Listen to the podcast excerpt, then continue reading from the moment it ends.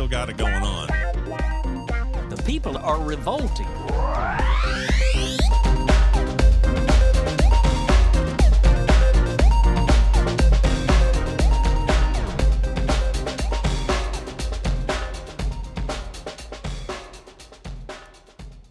Ooh, welcome to People Are Revolting, a daily dose of disobedience.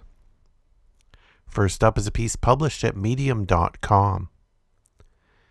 Dear President Biden, we write to you as the current staff of your reelection campaign.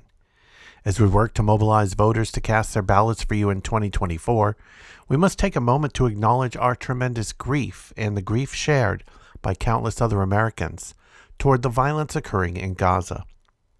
We join this campaign because the values that you and we share are ones worth fighting for.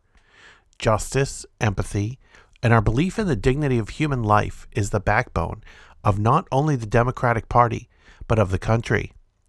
However, your administration's response to Israel's indiscriminate bombing in Gaza has been fundamentally antithetical to those values, and we believe it could cost you the 2024 election.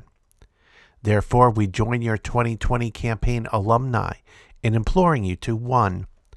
Publicly call for and use financial and diplomatic leverage to bring about an immediate permanent ceasefire. Advocate for de escalation in the region, including demanding that Hamas release all hostages and that Israel release the over 2,000 Palestinians in administrative detention being held without charge. 3 end unconditional military aid to Israel. 4. Investigate whether Israel's actions in Gaza violate the Leahy Law, prohibiting U.S. military aid from funding foreign military units implicated in the commission of gross violations of human rights. 5. Take concrete steps to end the conditions of apartheid, occupation, and ethnic cleansing that are the root causes of this conflict. Like so many others, we continue to be devastated by Hamas's attack against Israel civilians on October 7. It was a vile assault, one that touched the consciousness of the country. The subsequent killing of 20,000 Palestinian civilians, however, has struck the same societal nerve. We cannot repeat the mistakes of the past by allowing the actions of Hamas to justify such further violence against civilians. Israel's attacks in Gaza have had one of the highest civilian death tolls of any conflict in decades. Children have been caught in the center of it, many of them killed by bombs made in St. Charles, Missouri. In the past 88 days, over 1% of the population of Gaza, including countless women, children, and premature babies, have been killed, while almost 1.9 million Palestinians have been displaced from their homes. There is no safe place for innocent civilians to go no shelter, and no humanitarian assistance. What we are witnessing in Gaza has highlighted by as highlighted by countless experts from around the world is a genocide. You have said numerous times that silence in the face of human rights violations is complicity. We agree, which is why we are speaking out now. Every minute that passes without a ceasefire is another life that is lost a life that could have been saved with political action from you. As your staff, we believe it is both a moral and electoral imperative for you to publicly call for a cessation of violence. The majority of Democrats support an end to Israel's military campaign. Americans, especially young Americans, feel extraordinarily passionate about the issue. In fact, 72% of voters under 30, a key Democratic voting bloc, disapprove of your handling of the conflict in Gaza. Biden for president staff have seen volunteers quit in droves, and people who have voted blue for decades feel uncertain about doing so for the first time ever because of this conflict. It is not enough to merely be the alternative to Donald Trump. The campaign has to shift the feeling in the pits of voters' stomachs, the same feeling that weighs on us every day as we fight for your reelection. The only way to do that is to call for a ceasefire. This administration's profound sense of empathy is one of the reasons we felt inspired to join your reelection campaign.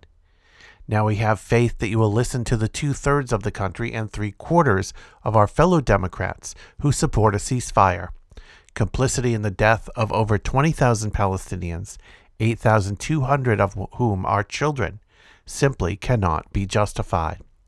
Only with an end to violence can we achieve a real and lasting peace that upholds the right to self determination, safety, and freedom for Palestinians and Israelis alike. Sincerely, 17 Biden for President staffers. And here's a piece published at independent.co.uk written by Alex Woodward. A group of staff members for President Joe Biden's 2024 reelection campaign have issued a statement demanding his support for a ceasefire in Gaza as the death toll from Israel's bombardments climbs to more than 20,000 Palestinians. The letter from 17 current aides for the president's campaign warns that the administration's support for Israel's military actions, quote, has been fundamentally antithetical to the values of justice, empathy, and our belief in the dignity of human life that they say serve as the backbone for his campaign and the Democratic Party. And we believe it could cost you the 2024 election, they wrote. The letter was posted to Medium and verified as authentic by Politico, which first reported on its release. It's the latest indication of growing dissent within the Biden administration following a series of dissent memos from administration officials, political appointees, and White House and congressional staff, demanding urgent U.S. support for a ceasefire in the crisis. On Wednesday, an appointed official at the U.S. Department of Education announced his resignation from the administration for its support of Israel's, quote, continuous assault in ethnic cleansing of Palestinians in Gaza. It should go without saying that all violence against innocent people is horrific. I mourn each and every loss, Israeli and Palestinian. But I cannot represent an administration that does not value all human life equally. Tariq Habash wrote in a resignation letter to Educational Secretary Miguel Cardona, shared with The Independent. He is the second Biden administration official to resign over U.S. support for Israel's retaliatory campaign and ongoing siege in the wake of Hamas attacks on 7 October. Josh Paul, a now former senior official at the U.S. State Department, who managed arms deals on behalf of the U.S. government, resigned later that month with a warning that the administration's position will only lead to more and deeper suffering for both the Israeli and Palestinian people. More than 800 federal employees and independent agency staffers have renewed their calls for the president's support for a ceasefire, the release of all hostages, and the immediate de escalation of violence in Gaza. An open letter from more than 500 people from across the U.S. who worked on Mr. Biden's 2020 campaign, including Democratic National Committee staff members, told the president that he wields, quote, significant influence in this perilous moment to support a ceasefire agreement. The latest statement from staff with his current campaign demands the administration publicly call for and use financial and diplomatic leverage to bring about an immediate permanent ceasefire in Israel's devastating war against Hamas in Gaza. Mr. Biden also is urged to advocate for de-escalation in the region including including demanding that Hamas release all hostages and that Israel release over the over 2,000 Palestinians in administrative detention being held without charge, and for the U.S. to end unconditional military aid to Israel. The letter calls for Mr. Biden to investigate whether Israel's actions violate human rights and for the administration to take concrete steps to end the conditions of apartheid, occupation, and ethnic cleansing that are the root causes of this conflict. Dissent from within his own campaign and administration follows a series of polls showing most Americans disapprove of Mr. Biden's handling of the crisis. 61% of Americans, including 76% of Democratic voters, support calls for a permanent ceasefire and a de escalation of violence in Gaza, according to polling from Data for Progress. A recent CBS News YouGov poll similarly found 61% of Americans disapprove of the Biden administration's response, including 68% of people between the ages 30 and 44, 63% among Americans aged 45 to 64, and Americans aged 65 and older. If you want to follow People Are Revolting on social media, you'll find us in the Fediverse at Moving Train Media at kolektiva.social. If you want to listen to back episodes, head over to peoplearerevolting.com.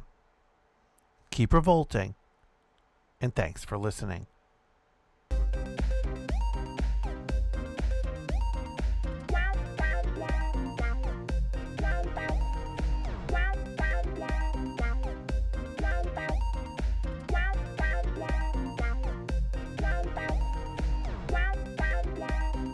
A sign that humanity's still got it going on, The people are revolting.